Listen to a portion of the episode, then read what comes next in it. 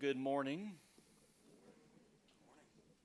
If you brought your copy of God's Word with you, I'm going to ask you to open to the Gospel of Matthew. We're continuing in this book we've just begun, and we find ourselves this morning in Matthew chapter 2.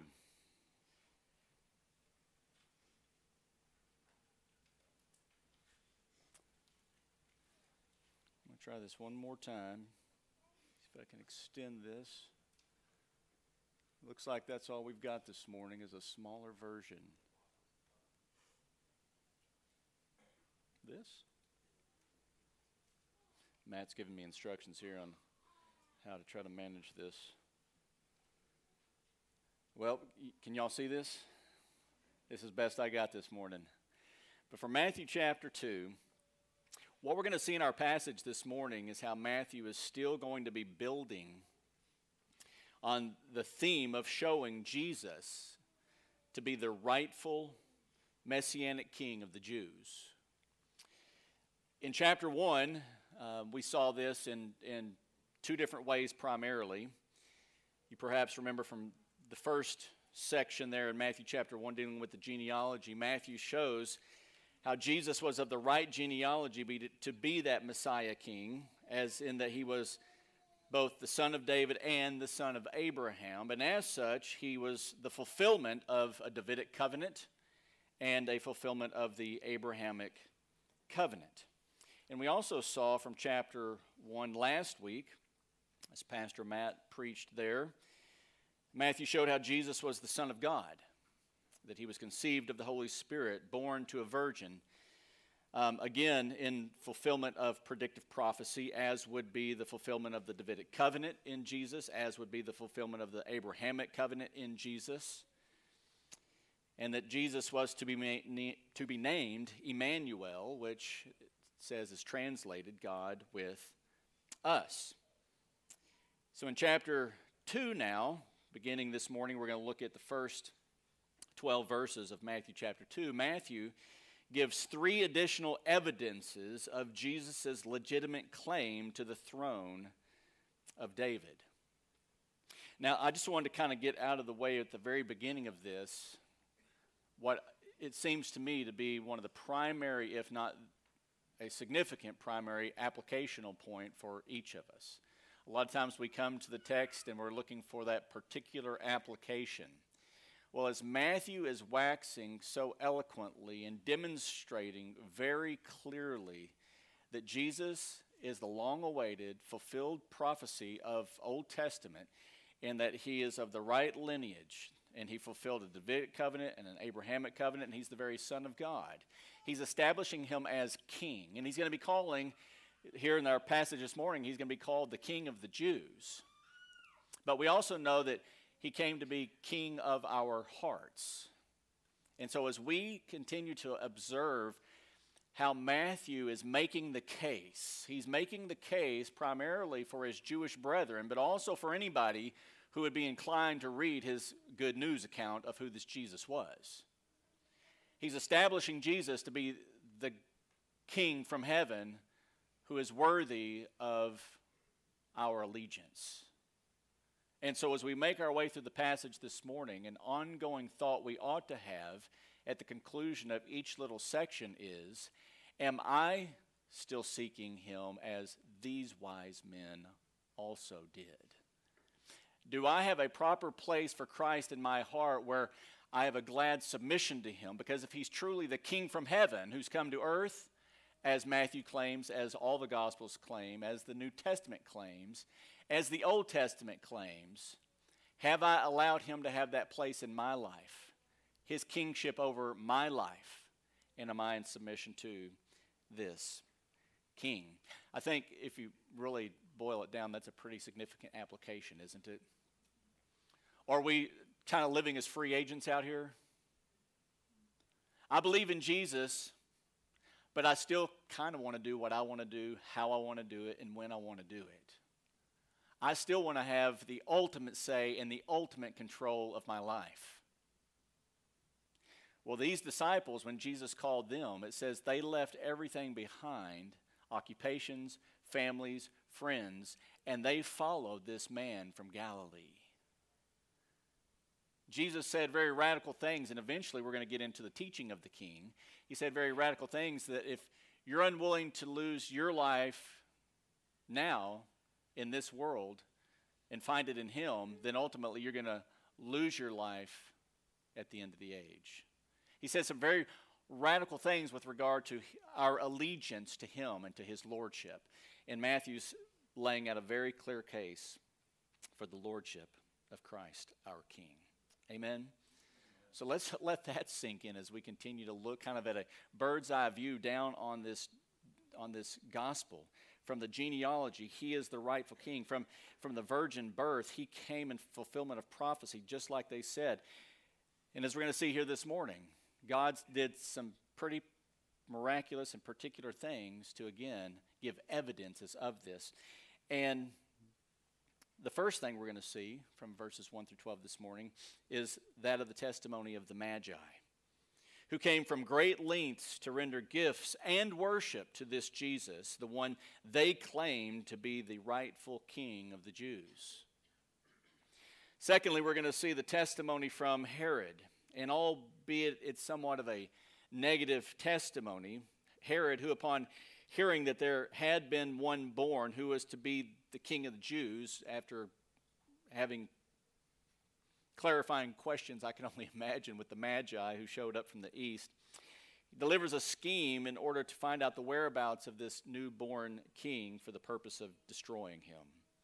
So Herod, although a negative example, gives an example of someone who absolutely believed the testimony that Jesus was the new king from heaven. And thirdly, we see again this evidence through the fulfillment of predictive prophecy. When trying to ascertain the location, particularly, of where this king would be born, without hesitation, the scribes, the chief priests, those political and spiritual leaders of the people of Israel knew immediately from Micah 5:2 that he was to be born in Bethlehem, and Matthew embeds that Micah 5:2 passage here as evidence, again, that Jesus is the one who came in fulfillment of Old Testament prophecy, that he is the rightful, has a rightful claim to be the Messianic king that he did make over his 3 years of public ministry. Matthew is just at the very beginning of laying out that case. And so these are three things that we're going to see definitively. And then at the end of our passage this morning, it also seems that God providentially ordained such gifts from these Magi that they present to this king of a story of a king who came from heaven and who was born to die for a very particular purpose. So it seems within the gifts that God sovereignly ordained that they brought King Jesus as a young boy, there's a story of the gospel embedded therein.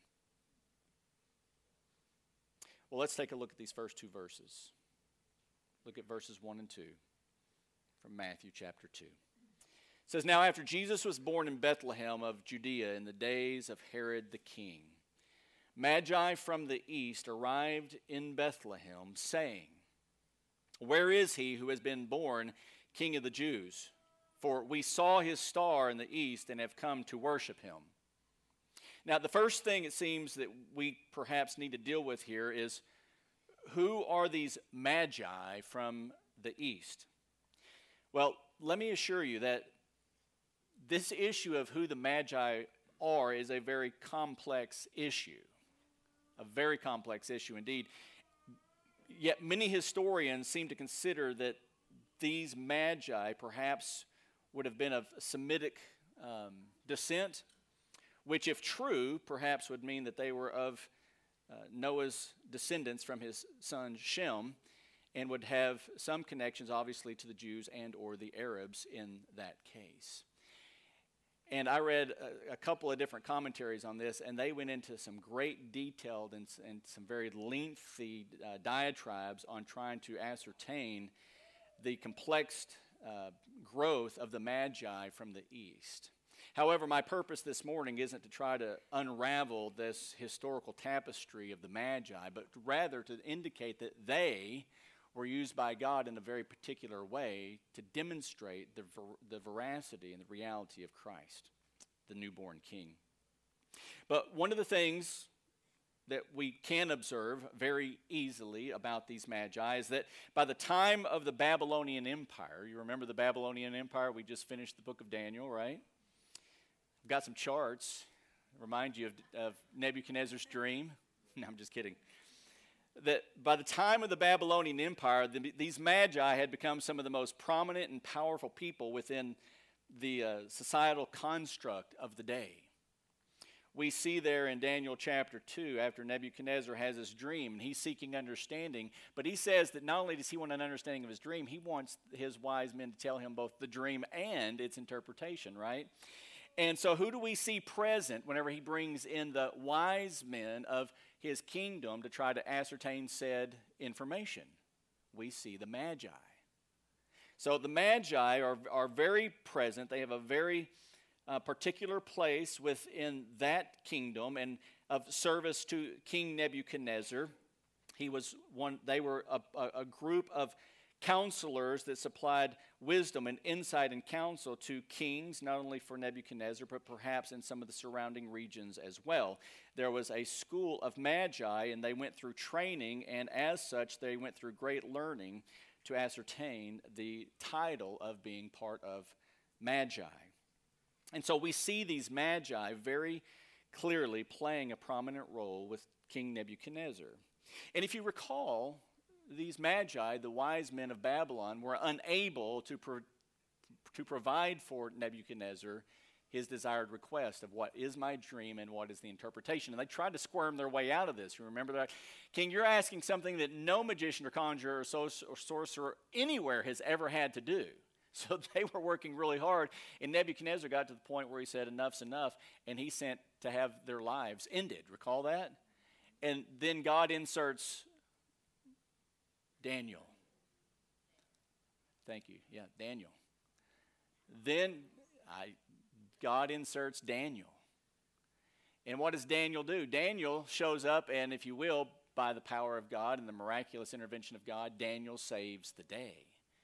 And Daniel is able to show up and give not only what the dream is, but also the interpretation of what that dream was.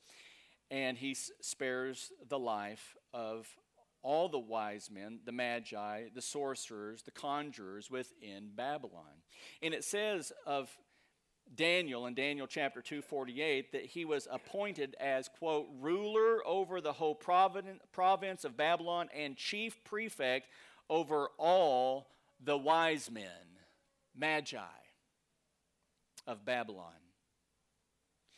Needless to say, but don't you think it reasonable that Daniel became highly regarded among the Magi? I think it's not only very reasonable, I think it's the only potential conclusion that we could come to.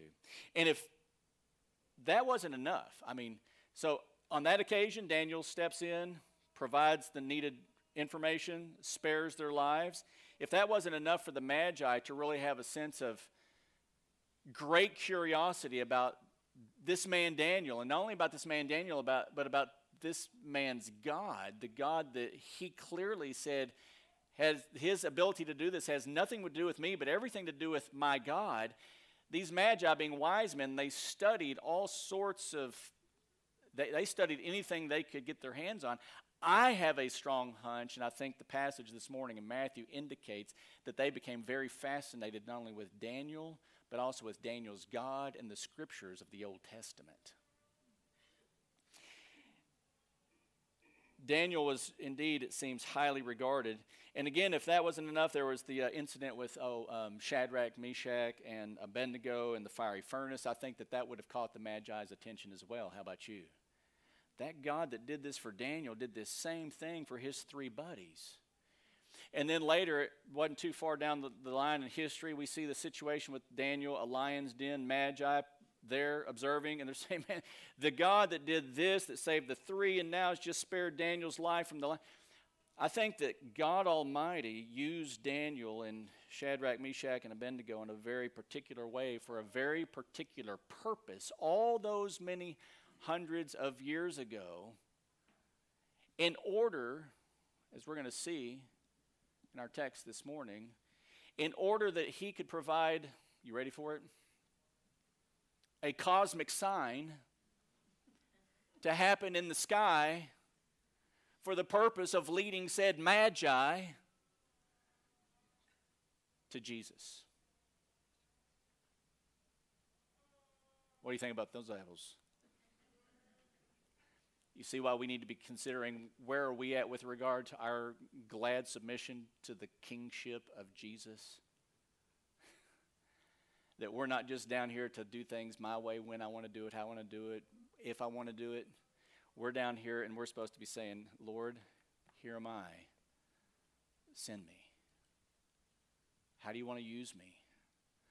My days have been numbered and they're short. How do I know? Because I've been reading the book. Daniel had his nose in the book. It seems these Magi probably had got their nose in as many copies of the Old Testament they could probably scurry up themselves.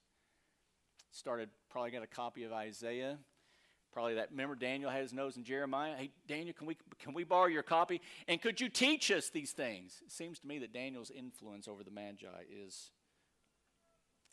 oftentimes understated. But here in Matthew 2, seems to be one of the most obvious connections that there could be. Now, let's get our nose back in the text here. Because one of the things that these Magi do when they show up is they say some things. And notice what they're looking for. Now, after, let's look at verse 1 again. After, so it's after the fact, Jesus was born in Bethlehem of Judea in the days of Herod the king. Magi from the east arrived in Jerusalem saying, it seems from the end of verse 1 and just the construction of the sentence here that they're saying what would have been the idea that they didn't just kind of show up and go to one or two particular people and say, hey, we've shown up here kind of privately. We want to know, do you know this? The Magi coming from the east probably arrived with a fairly large entourage. They came from a very far distance. The Magi were very powerful and political people. They were wealthy people. They probably showed up with a very large caravan. They probably had servants that came with them. And sometimes they wrongly get referred to as being, you know, kings. We three kings of Orient are. That song has got, it's rife with all kinds of problems. But nonetheless, they were very wealthy. And so a large entourage would have shown up in Jerusalem, and they go into Jerusalem saying, it seems that they just start kind of scouring about all of Jerusalem, asking anybody and everybody who might have knowledge of where this said king would have been born. Certainly you would have known. We heard about him from long ago. We've heard from word of mouth, and it's been passed down from long ago of one of your people.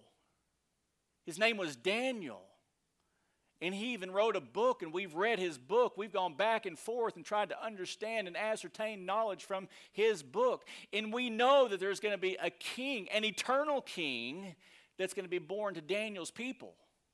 We know this is true because the God that gave Daniel, your guy Daniel, that revelation is the same God who did miraculous things that no God has ever done or could do. So we started studying about your king, and we've come to discover him. We've been led here by your God. Now, the interesting thing is we have zero information with regard to the communication that God had with these Magi with regard to the cosmic sign that he gave them called this star that they followed to get them to Jerusalem. We don't have any of that information at all, but what do we have? Well, we have Matthew 2:1, that after Jesus was born, in the days of Herod the king, Magi from the east, what did they do? They arrived. They arrived saying, verse 2, where is he who's been born the King of the Jews? Where did they get this information? For we saw his star in the east and have come to, notice, worship. What would lead these magi to leave a distant land, to travel a really long distance, a great amount of, this journey is a very lengthy journey, in order to come and worship one who was born King of the Jews, if they hadn't been given some kind of sign by God to follow that star? I'm going to take you to this star, because in Daniel 2, 4, 7, 9, and 12, you've read, and you've probably also read in some of the other books that Daniel taught you from, that a king is coming through Daniel's people, and God somehow communicated to them that that time had come. Placed the star in the heavens and said, follow that star, and I'm going to get you to where he's at. All we know is that they showed up looking for said king to worship. Isn't that fascinating? And oftentimes we just kind of read Matthew 2, 1 through 2, and we just blow by it and go into verse 3, give it very little consideration whatsoever. There is so much depth even in just these passages. I could just pray and say amen. We could go and we could contemplate this and let this sink in. Let the reality of just how God's word is this majestic tapestry, majestic poetry that fits together like a hand in a glove, and he has allowed no detail to go unnoticed.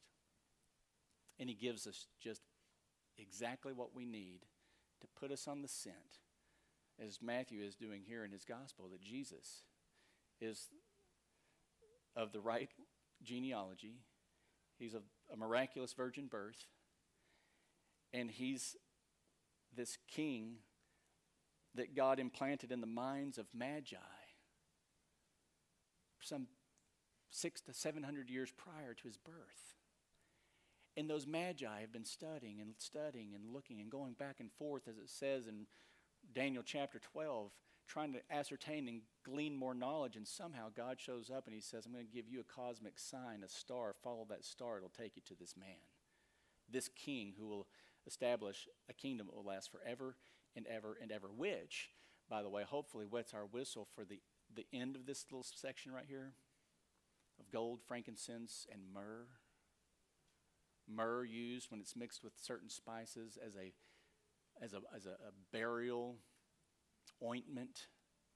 So you got from the gold from the king to the burial ointment of the myrrh. And think about these magi. They had read, but they didn't have the chapters and number break. We call it Daniel chapter 9, verse 26. They knew that Messiah was going to be cut off and have nothing.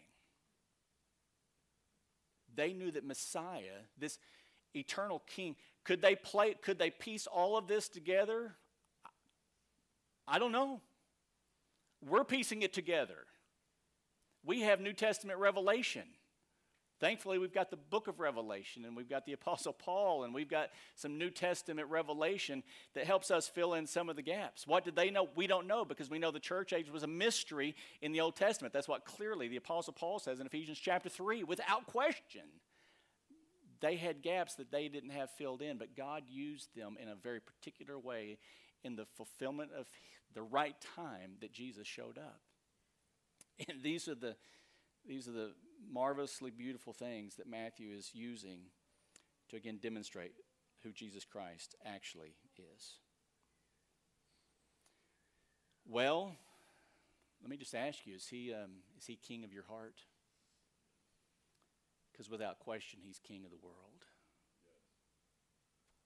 All authority and power was given to him in both heaven and on earth. And here we see in the beautiful tapestry of God's word how this is woven together so beautifully and so terrifyingly as well.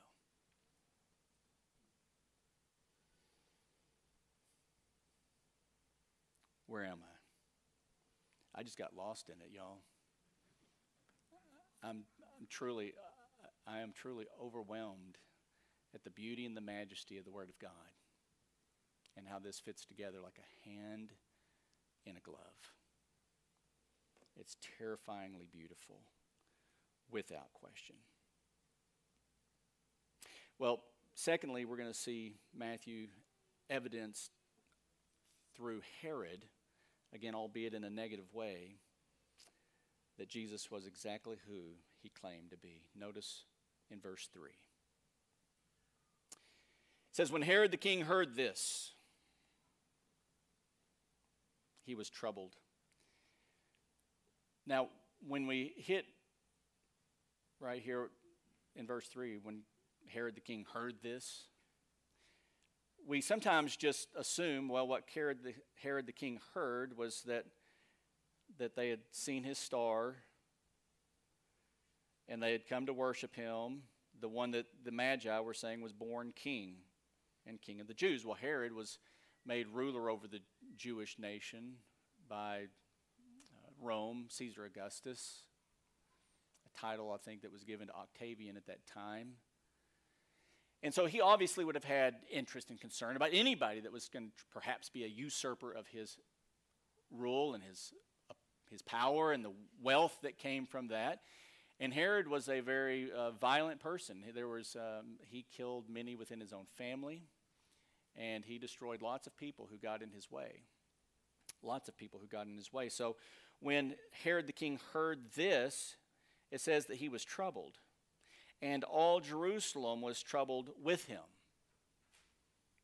And it seems to me that this that Herod heard wasn't just simply this. I don't think that Herod heard the scuttlebutt around Jerusalem that these magi with this large entourage has shown up and they're asking anybody and everybody, hey, where's the newborn king of the Jews? Your God showed us a star, told us to follow the star. We've heard about him. The knowledge of him has been passed down for hundreds of years and through your prophet Daniel. And we know that he's going to establish an eternal kingdom, but we also know that he's going to be cut off and have nothing. We don't know how to piece all this together, but we're here to worship this guy. I have a feeling that Herod probably had some clarifying questions for these magi. What do you think? Are we given what the clarifying questions were? Absolutely not. But I think it would go without question that Herod had some clarifying questions with regard to this knowledge. What star? Who told you there was going to be a star? A king of the Jews? Where did you get knowledge that there was going to be a king that was born to the Jews? Etc., etc. He probably had some clarifying questions.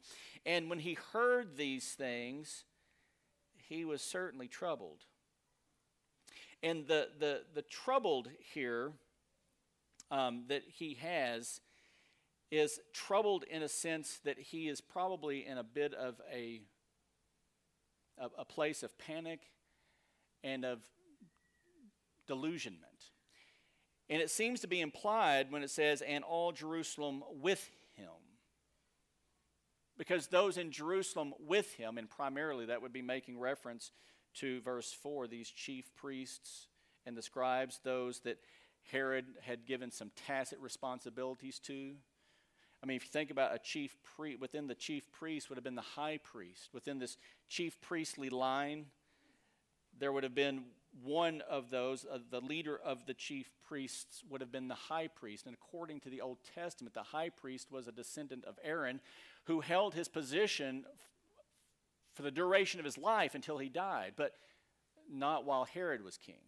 Herod removed high priests who he didn't like and didn't favor, and he replaced certain high priests with other high priests at his own desiring. We see this in like Luke's gospel very plainly.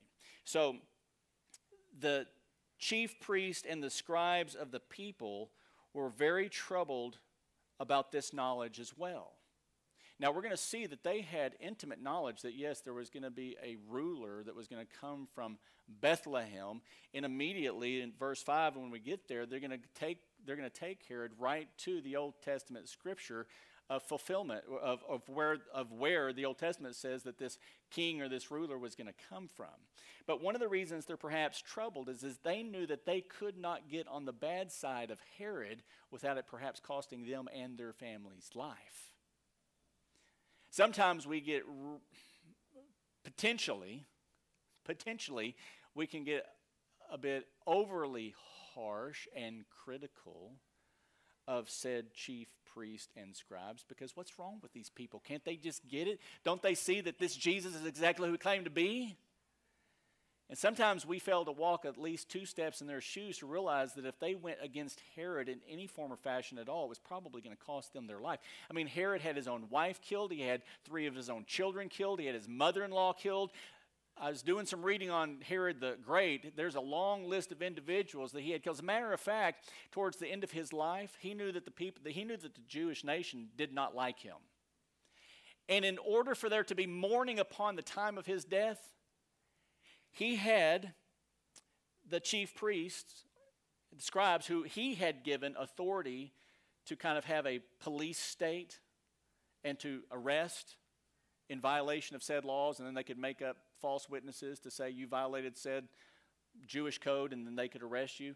He had the leading prominent families of Jerusalem arrested, put in prison, and orders were given that on the day of his death, they were to murder them so that there would be genuine mourning going on throughout the land upon his death, and that people might wrongly perceive that that mourning was for him. Herod is not a nice guy.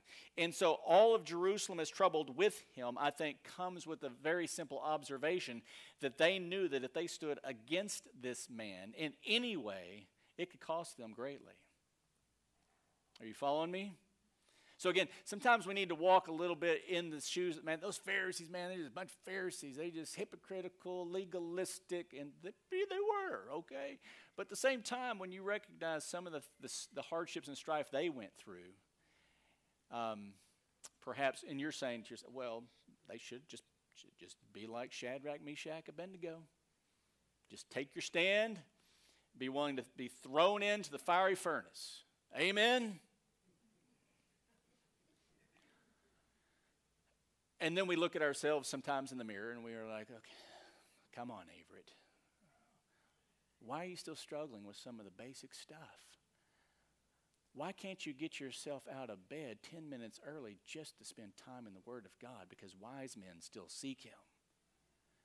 These men traveled hundreds of miles to see this star that God put in the sky because of this man Daniel, and we could rehearse all that. Come on, Averett, can't you get yourself out of bed and pray for 10 minutes every morning? So, I'm just saying, the realness of this does have some application for us as well today. Amen? Amen? Okay, good, enough of that. I'm starting to feel really weighed down up here. I don't know about you. Whew, okay, but I feel better now. I hope that you get to feeling better soon as well. So, Herod is troubled, and when it says troubled, it means troubled, capital troubled. He is in a panic. And he gathers chief priests, scribes, those who would know the law of God, the word of God. This is what's been said. I ascertain this information. He gathers them, and he's inquiring of them where is, and notice what he says. He translates it from the king of the Jews. How does Herod translate that after his clarifying questions with the Magi? He translates that down to where is the Messiah? Daniel 9:26 says that Messiah is going to be cut off and have nothing. I don't know factually if they articulated that to Herod or not, but what we do see is that Herod translates king down to Messiah, and we know that the long-awaited Messiah King from Old Testament prophecy is Jesus, and he's the fulfillment of these things, as Matthew has been showing in chapter 1. He's got the right genealogy. Chapter 2 is born of the Virgin Mary in fulfillment of predictive prophecy, and here and again in chapter 2 showing us some of these same things. Where is he to be born? And they said to him, verse 5, in Bethlehem of Judea, for this is what has been written by the prophet. And you, Bethlehem, land of Judah, are by no means least among the leaders of Judah, for out of you shall come forth a ruler who will shepherd my people Israel. We're going to come back to this passage in just a second. It's my third point, predictive prophecy. One of Matthew's proofs that Jesus was who he claimed to be.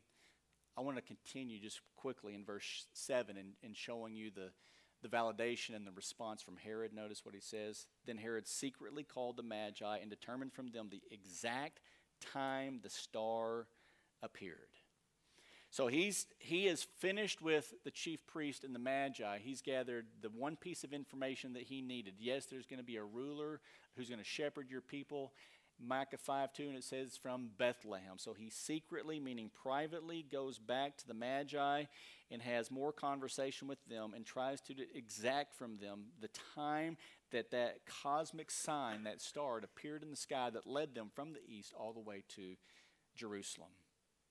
And he sent them, verse 8, to Bethlehem and said, "Go and search carefully for the child, and when you have found him, report to me so that I too may come and worship him." Are you feeling the sincerity of that?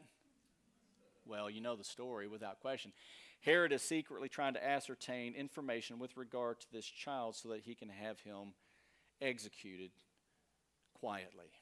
And unfortunately, as we're going to find out in next week, when we begin the latter half of chapter 2, that the Magi hear a word from God again. Somehow, again, God has a way of communicating with them through dreams, as he did with Nebuchadnezzar and the likes. And so they go back a different way, and they ignore Herod altogether. And so he has a great slaughter of the children, the male children in Bethlehem and the vicinity from 2 years old and under. So he's a bad dude.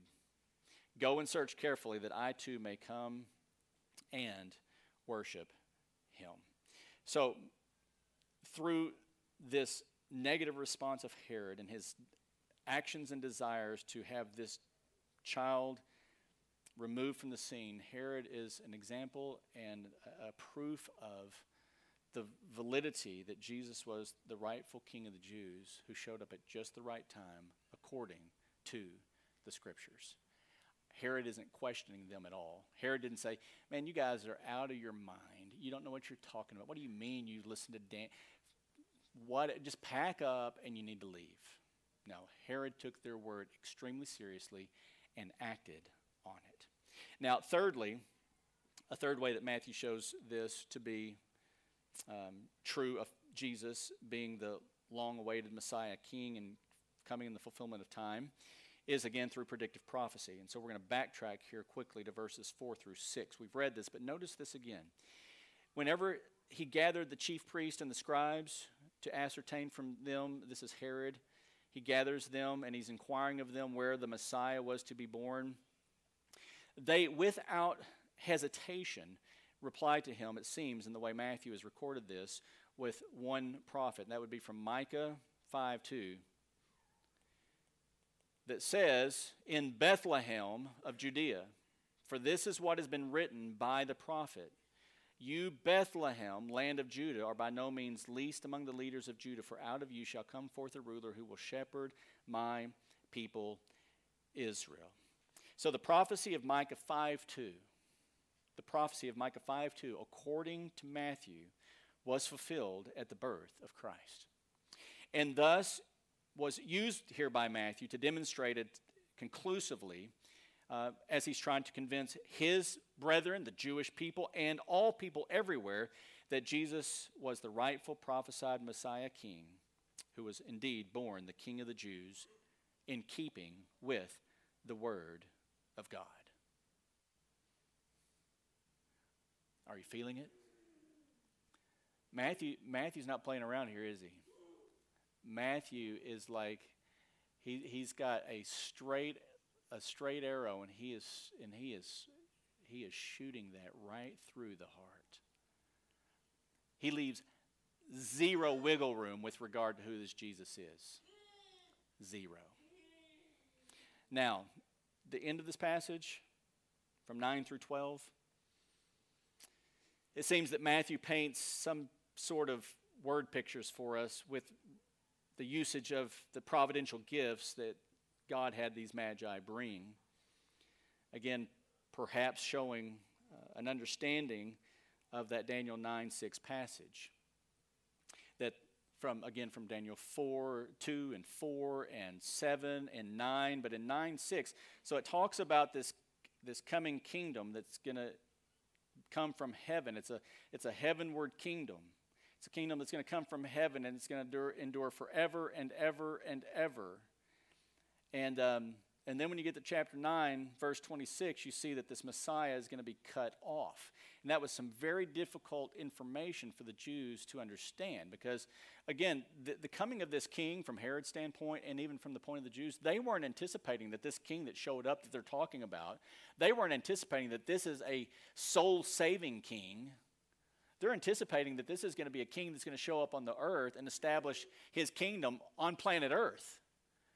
Overthrow the Roman government, perhaps in keeping with Daniel 9:2 and maybe the way they were understanding the flow of human history from Babylon, Medo-Persia, Greece, Rome, and then after Rome in the days of these kings. There's going to be another. Perhaps, I'm just throwing it back out there. I've got a really cool chart. Ready? No, I'm just kidding. But without question,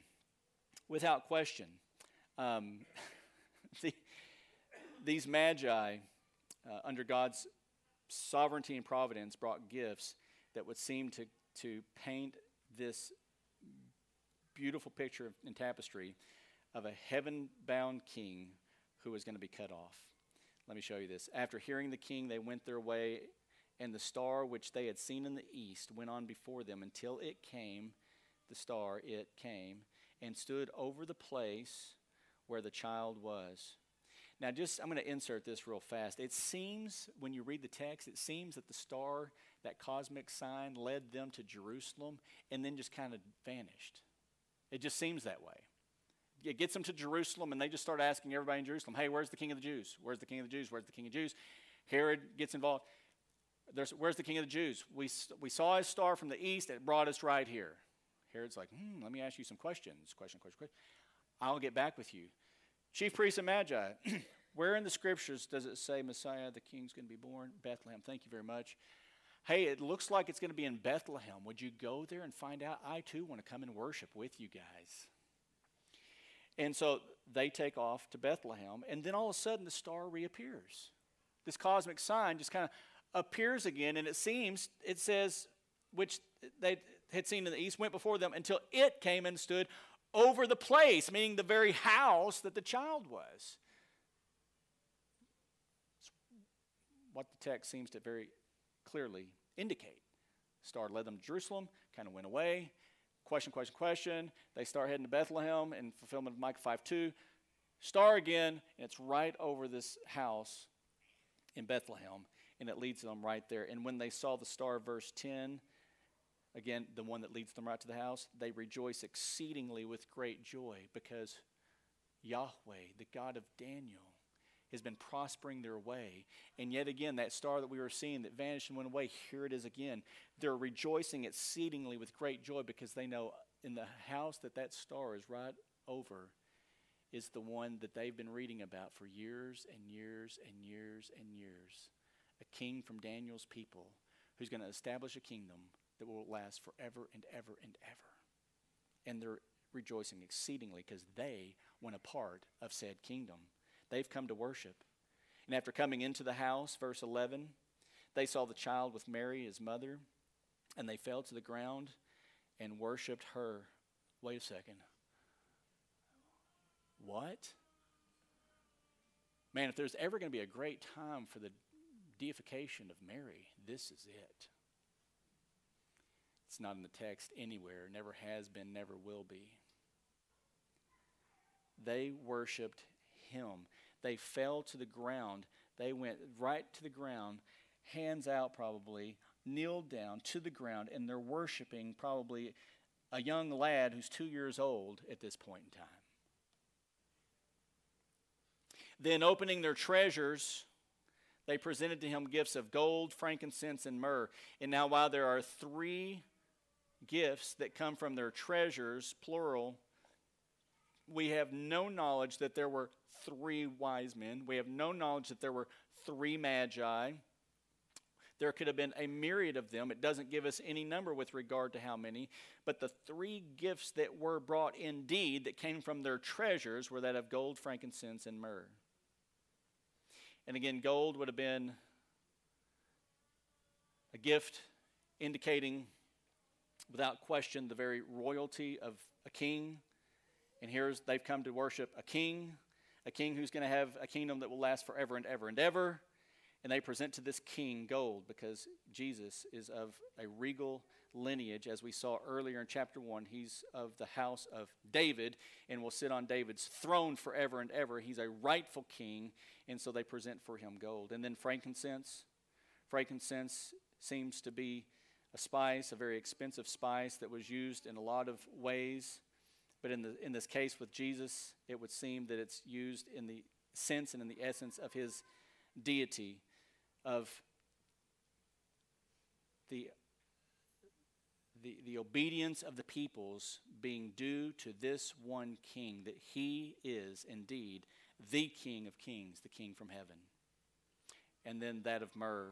And as I mentioned earlier, myrrh would have been that which clearly articulated the humanity of Jesus. Myrrh was used in Jesus' death. He was an alabaster of myrrh was poured upon him for his burial.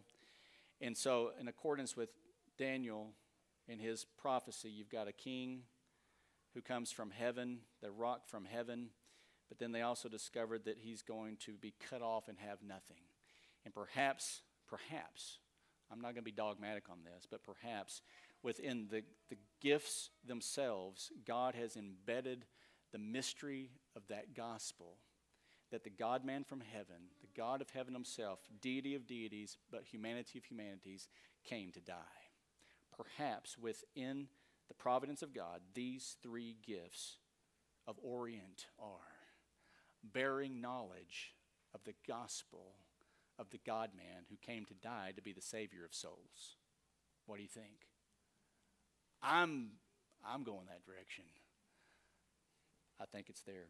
And then having been warned by God, let's wrap this up, in a dream, here's how God's been communicating with them, it seems, even from many hundreds of years.